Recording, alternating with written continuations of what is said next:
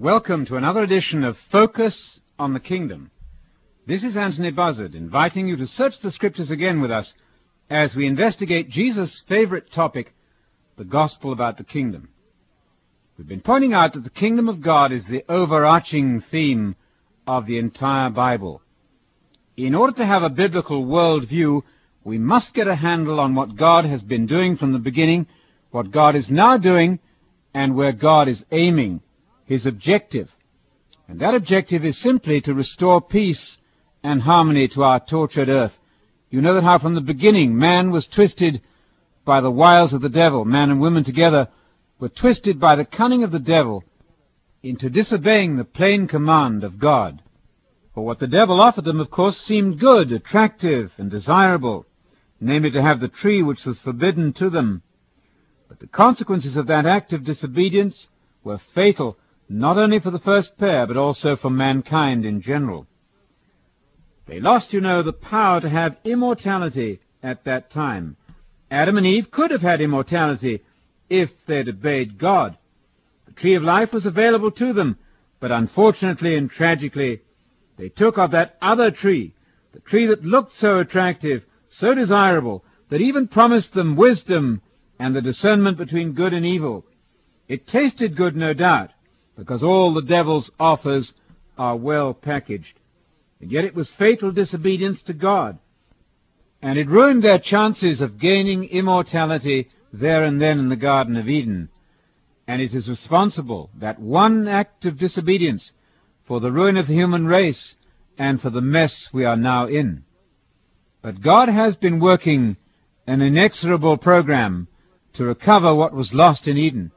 Right from the very start in Genesis 3.15, as you probably well know, he promised that there would be a famous descendant who would reverse the tragedy caused by Adam and Eve and the devil, who would reverse that tragedy to the extent of restoring peace, order, and harmony to this earth and banishing the devil once and for all. The end of the story, of course, is found in the book of Revelation, from Genesis to Revelation, God has had one overarching plan, and that plan is summed up in the famous phrase, Kingdom of God. Now, the actual words, Kingdom of God, do not occur with any tremendous frequency in the Hebrew Bible, but the idea is everywhere. We read of a time coming when God is going to reign, and the Jews customarily understood that to be the kingdom of God. So when Jesus appeared on the scene, he used the phrase kingdom of God to summarize what all the prophets of Israel had hoped for. The national hope indeed of the whole nation of Israel was that one day the kingdom of God would be restored to this earth, that the tragedy that befell our first parents would be irrevocably and finally reversed, and everything would be made well. Isn't that something that we all long for? Isn't that something desirable? And wouldn't we all want to have a part in that kingdom? Well, Jesus' gospel of the kingdom of God offers just that. His teaching is geared to our fondest desires and hopes. It was his desire that we should in fact respond with joy and excitement to this prospect of taking part in the coming kingdom of God. No wonder then that he says, Seek first the kingdom of God, and all these other things will be added to you. And then pray as your first priority, Thy kingdom come.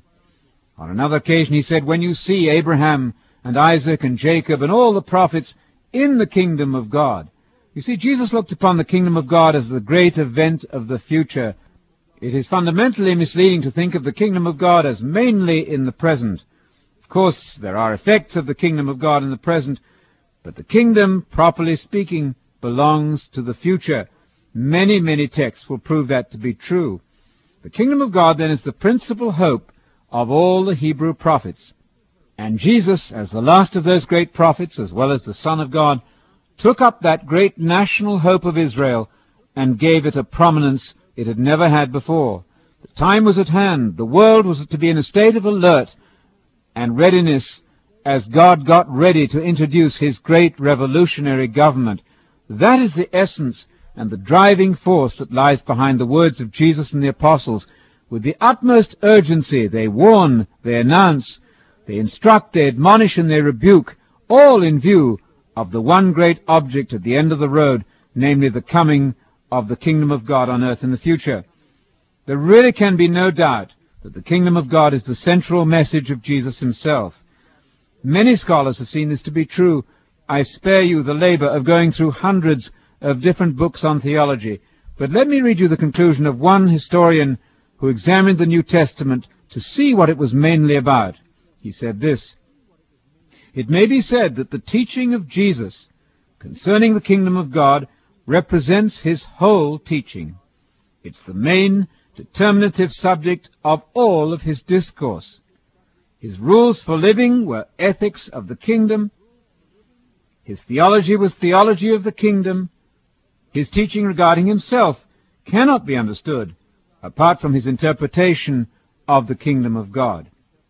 And it may not only be said that all his teaching had relation to the kingdom, but also his action everything he did, from the days of his baptism, all the events of his life, until the final culminating event, the crucifixion, all these, says this author, had reference to the coming of the kingdom of God. From his baptism onwards, his whole life was dedicated to the mission of announcing the kingdom's approach and of calling men to prepare for entering it on the conditions which by divine authority he announced. End of quotation. Now that's a fairly lengthy statement, but it makes the point most forcefully that the heart and soul of Jesus' teaching had to do with this kingdom. For Jesus, the kingdom of God was a magnificent obsession. Kingdom of God is the master word in all of his theology. The genius indeed of the Christian faith is concentrated in that word kingdom, and kingdom, of course, is the label that goes with the word gospel. The gospel in the Bible is not the vague term that sometimes seems to be the case with it today. It has a definite label, a definite identity marker. It has a descriptive title. It's not any old gospel. It's the gospel specifically concerning the kingdom of God, as Jesus the Messiah taught it, and all the apostles after him taught it. The fact that they did this can be seen easily by taking a Bible and opening at the beginning of Mark or Matthew or Luke and seeing that the inauguration of Jesus' ministry centered on this one great objective, that of announcing the kingdom of God. As we trace then the ministry of the apostles, Peter and Paul, through the book of Acts, particularly Paul, we find that the same kingdom of God occupied the time of Paul's preaching enormously. In every city it was the same message. Acts 19 verse 8 is typical. He conversed and discoursed, argued and dialogued and debated the kingdom of God in good Jewish fashion from dawn till dusk. That was the heart and soul of Jesus and Paul's ministry, their favorite topic, and it's a fact which can be established easily with a little bit of personal study. Now, may I let you in on one of the secrets of successful Bible study? It's essential to have a good grasp of the Hebrew Bible, what we mistakenly really call the Old Testament. The Hebrew Bible is the source of the excitement and the thrill at the prospect of God's coming kingdom. And Jesus works out of that base. As a Jew of the first century, he is driven by the words of the Hebrew Bible on which he'd been nurtured from childhood. It really is a problematic business trying to read the New Testament without a solid basis in the Old. And so this term kingdom of God we're going to examine from the point of view of the Hebrew Bible in subsequent programs. But for the moment we're looking at the parable of the sower, which has to do with how the kingdom gospel proceeds, what kind of success it meets with as it encounters different types of soil, namely different kinds of people, with their various reactions and their various capacities to understand and take it to heart. In Mark 4, verse 24, Jesus followed his parable of the sower by saying that we are to take care what we listen to. To the degree that we share what we have found with others, in the same degree we will be rewarded. More, says Jesus, will be given to us in addition if we give, give away what we've received. So the Christian is urged here to communicate the message of the kingdom of God to others. He's been given it by Jesus, and he then has an obligation to pass it on to others. That's the essence of the Abrahamic blessing, that we share the light that we have with other people. When we teach others, Jesus says, we receive greater gifts of wisdom and understanding. But if we don't go on to grow and to produce fruit, then we will lose even what little we have. Mark 4, verse 25. Jesus, you remember, had pushed off a few yards from the edge of the Lake of Galilee. Assembled on the shore were large crowds who had journeyed vast distances to hear Jesus, this celebrated new teacher in Israel. From this unusual pulpit, seated in a boat, Jesus communicates the secrets of immortality and human destiny. In other words, he adds his wisdom to the ongoing plan of God to restore peace and harmony on earth. Jesus, at this stage in his ministry, is adopting a new form of teaching in parables or comparisons or illustrations. The teaching itself, of course, is directly connected with his earlier public announcement that the kingdom of God was at hand. That's to say, it's near, but not actually here. It was on the horizon and coming soon, exactly as the prophets, many hundreds of years before, had used the same sort of language. That same message is just as relevant to us today as it was 2,000 years ago. The kingdom of God, I have to tell you, has not yet come. That's why we're praying, Thy kingdom come.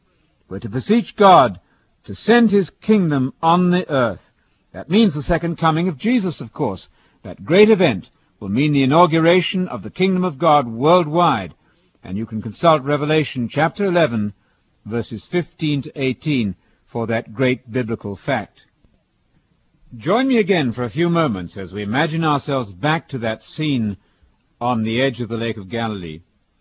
Seated in a little fishing boat a few feet from the shore is this extraordinary Jewish Galilean teacher of wisdom, a brilliant exponent of the Hebrew Scriptures, which we rather unfortunately call the Old Testament.